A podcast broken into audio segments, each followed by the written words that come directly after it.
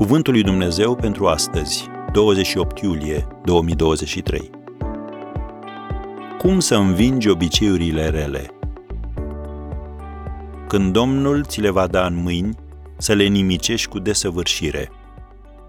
Din Deuteronomul 7, versetul 2. Autorul american Henry Van Dyke a spus Câtă vreme obiceiurile și rutina îți dictează tiparul de viață, nu vor ieși la iveală noi dimensiuni ale sufletului. Am încheiat citatul. Obiceiurile sunt ca aparatele. Ele creează constant același produs. Ele nu pot face altceva. Ele sunt menite să producă un același rezultat specific. Schimbarea necesită comportamente noi, idei și relații noi și disponibilitatea de a te lupta cu modurile vechi de gândire.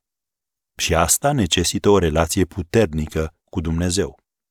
Când poporul Israel a intrat în țara promisă, Dumnezeu le-a spus să-i nimicească cu desăvârșire pe dușmani.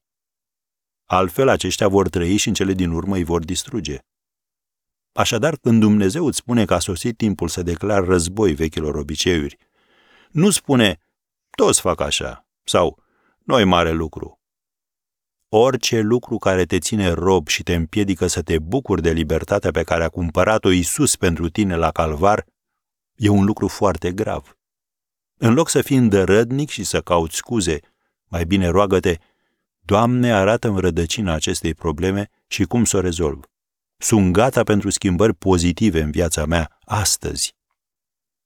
Ai observat că de fiecare dată când ai avut o experiență cu Dumnezeu pe munte, Satan te-a așteptat la poale ca să-ți testeze credința? După experiența lor pe muntele schimbării la față, Ucenicii Domnului Isus au fost abordați de un om al cărui fiu era prins într-un cerc al autodistrugerii și care, cum citim în Matei 17, versetul 15, de multe ori cădea în foc și de multe ori cădea în apă.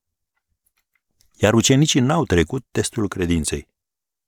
De fiecare dată când cazi iar în aceeași capcană, când faci aceleași greșeli, când te arunci în aceleași relații și te lași prins de aceleași obiceiuri, este timpul să aduci problema ta înaintea lui Hristos și să-L rogi să te ajute. El o va face.